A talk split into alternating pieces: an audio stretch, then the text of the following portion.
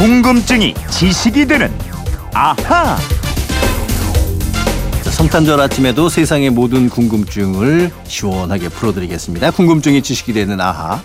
휴대전화 뒷번호 1020 쓰는 청취자분의 궁금증이에요.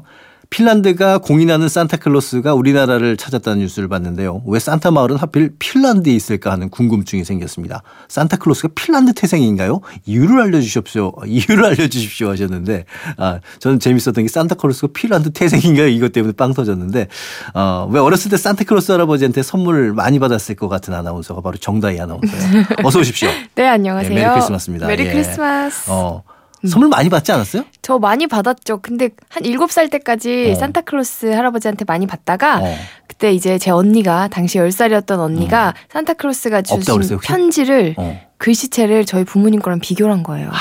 그래서 그때 이제 딱 환상이 깨졌죠. 글씨체가 산타의 글씨체가 우리 아빠 글씨였어요. 똑같아요? 아이고. 저는 이제 매일 분장을 하고 네. 아들을 해줬는데 어. 아들이 지금 이제 일곱 살이고 되는데 아직 믿어요? 네 살에 알았대요. 네 살에. 어머. 네 살에 알았다 그러더라고요.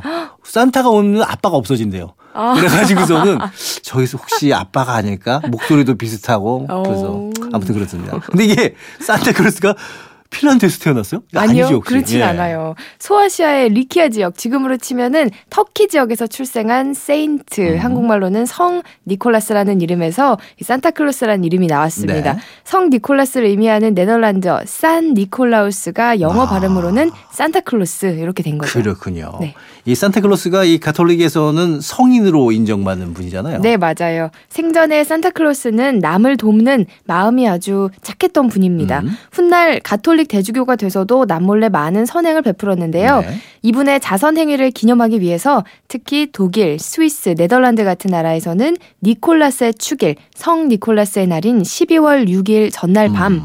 주교로 분장한 사람들이 아이들에게 선물을 놓고 가는 풍습이 있었습니다. 그랬군요. 그런데 어떻게 해서 이 산타 마을이 핀란드에 있게 된 거예요? 저도 궁금해요. 이게 또 다 사연이 있습니다. 어. 지금으로부터 90년 전 1927년 핀란드의 라디오 프로그램 진행자가 네. 방송에서 산타는 로바니아미의 산속에 살고 있고 어. 린아이들의 소원을 들어준다 이런 말을 했습니다. 네. 그냥 웃자고 재미로 한 소리였는데 이 방송을 들은 핀란드의 일부 어린이들은 그렇게 생각하지 않은 거죠. 어. 로바니에미 마을에 산다는 산타에게 진짜로 편지를 보내기 시작한 겁니다. 아 이게 어린이들이 방송에서 하는 얘기니까 진짜인 줄 알고 그쵸. 사실로 믿었나 보네요. 네, 그랬나 봐요.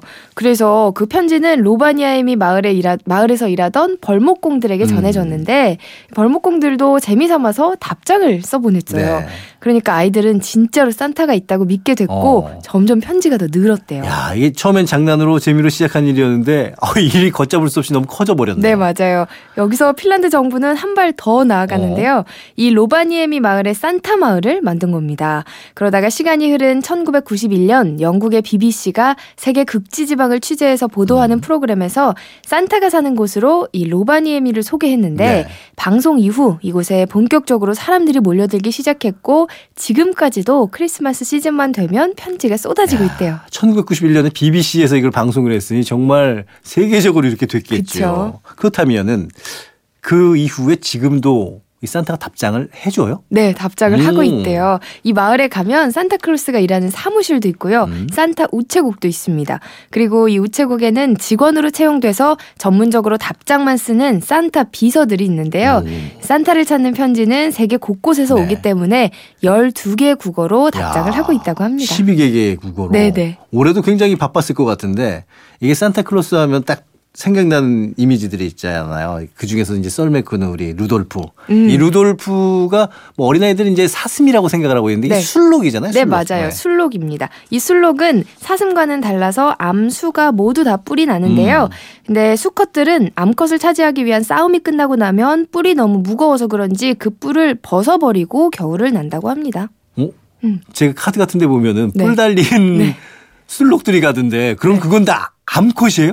어, 한겨울에도 그렇게 뿔이 있는 루돌프 순록이라면 암컷으로 추측할 수가 있겠는데요. 어. 이 로바니에미 산타 마을에 가면 산타는 물론이고 루돌프 순록하고도 기념사진도 음, 찍을 수 있다고 그렇군요. 합니다. 좀 재밌네요. 노래에도 뭐 있지만 루돌프 코는 빨간 코잖아요. 네. 아, 왜 이제 술 마시면 코 빨개지듯이. 어? 이거 왜 빨개지던 이 루돌프도 술을 마신 거 아니야 하실지 모르겠는데 음. 그건 아니고요. 그럼 음주운전이니까. 이거에도 몇 가지 설이 있습니다. 네. 대표적인 게 술 록의 코에 혈관이 많이 집중돼 있어서 빨갛게 보일 수 있다는 음. 겁니다. 실제로 술록 코에는 굉장히 많은 혈관이 분포해 있는데 추운 북쪽 지방에서 온도 조절 기능을 강화하기 위해서 그런 아, 것으로 그렇군요. 보고 있고요. 네. 또 다른 설은 기생충 감염설입니다. 기생충 감염설이에요? 이쪽 추운데 기생충 감염도 이렇게 있나요? 네, 이 로바니에미는 북위 음. 66.5도, 북극점으로부터 한 23.5도 정도밖에 안 떨어진 거의 북극권 지역이라고 그러니까요. 보시면 되는데요. 올 겨울 우리 추위와는 비교가 안 될 정도로 엄청 추운 툰드라 지역인데 이 툰드라 지역도 아주 짧은 여름이 있습니다. 음. 아. 이 짧은 여름 기간에 얼음이 녹고 무릉덩이나 늪지대 같은 것들이 생기는데요. 여기에 모기들이 서식하고 술록들은 그 모기에 물리고 또 여러 기생충에 감염돼서 염증이 생기고 아. 그래서 코가 빨갛게 된 것이라는 그렇게 되는 설입니다. 거군요. 네. 예. 이런 얘기도 있었네요. 전혀 몰랐던 얘기인데. 오늘 이제 핀란드 로바니에미 산타 마을 얘기를 했는데 사실 여기 말고도 산타 마을은 다른 나라에도 있잖아요. 네, 맞아요. 산타클로스가 산다는 마을은 핀란드뿐 아니라 노르웨이의 오슬로를 비롯해서 네. 캐나다 퀘벡주 발다비드, 미국 인디애나주 등 곳곳에 있고요. 우리나라에도 여러 곳이 있습니다. 아, 우리나라에도 산타 네네. 마을이 여러 군데 있어요? 네, 경상북도 봉화군 분천 마을에 핀란드 로바니에미를 꼭 닮은 산타 마을이 있습니다. 아. 분천역에 내리면 역사 굴뚝에 거대한 산타 조형물도 매달려 있고요. 간이역 앞에는 루돌프 조형물도 있어서 영락 없이 북유럽 에온 느낌이라고 해요. 아, 봉화, 봉화 한번 가봐야겠네요. 네. 또 어디에 있어요? 전남에도 있는데요. 나주 노안면에 있는 이슬촌 마을이라는 음. 곳입니다. 60대 이상의 어르신들이 약 140명 정도 모여 사는 마을인데 모두 성당을 다니는 가톨릭 신자예요. 네. 그래서 크리스마스를 더욱 의미 있게 준비하는데 지은 지 100년이 된 빨간 벽돌로 지은 성당 건물을 중심으로 마을 전체를 산타 마을로 장식해서 음. 연말까지 크리스마스 축제를 펼칩니다. 네. 농사용 트랙터를 개조해서 만든 산타 트랙터도 아우, 있대요. 야, 트랙터 개조해서 산타 트랙터 만들었다. 아유, 굉장히 재미있네요. 예. 그렇죠. 또 안산 별빛 마을이라고 경기도 안산에도 산타 마을이 있는데요. 네. 포천 허브 아일랜드와 경북 청도 프로방스 마을도 음. 산타 마을로 변신한다고 그렇군요. 합니다. 아마 아이들과 시간 내서 함께 한번 찾아가 보면은 어른도 좋아하고 또 아이도 좋아하지 않을까 싶습니다. 자, 1020 번호 쓰시는 청취자분 궁금증이 풀리셨나 모르겠네요. 자, 준비한 선물 보내드리겠고 이분처럼 평소 궁금한 거 있는 분들 어떻게 하면 될까요? 그건 이렇습니다. 인터넷 게시판이나 MBC 미니 아니면 휴대전화 문자 샵 8001번으로 보내주시면 되는데요. 문자 보내실 때 미니는 공짜지만 휴대전화 문자는 짧은 건 50원, 긴 건 100원의 이용료가 부과됩니다. 네, 지금까지 궁금증이 지식이 되는 아 정다희 아나운서였고요. 남은 시간 또 성탄 잘 보내세요. 고맙습니다.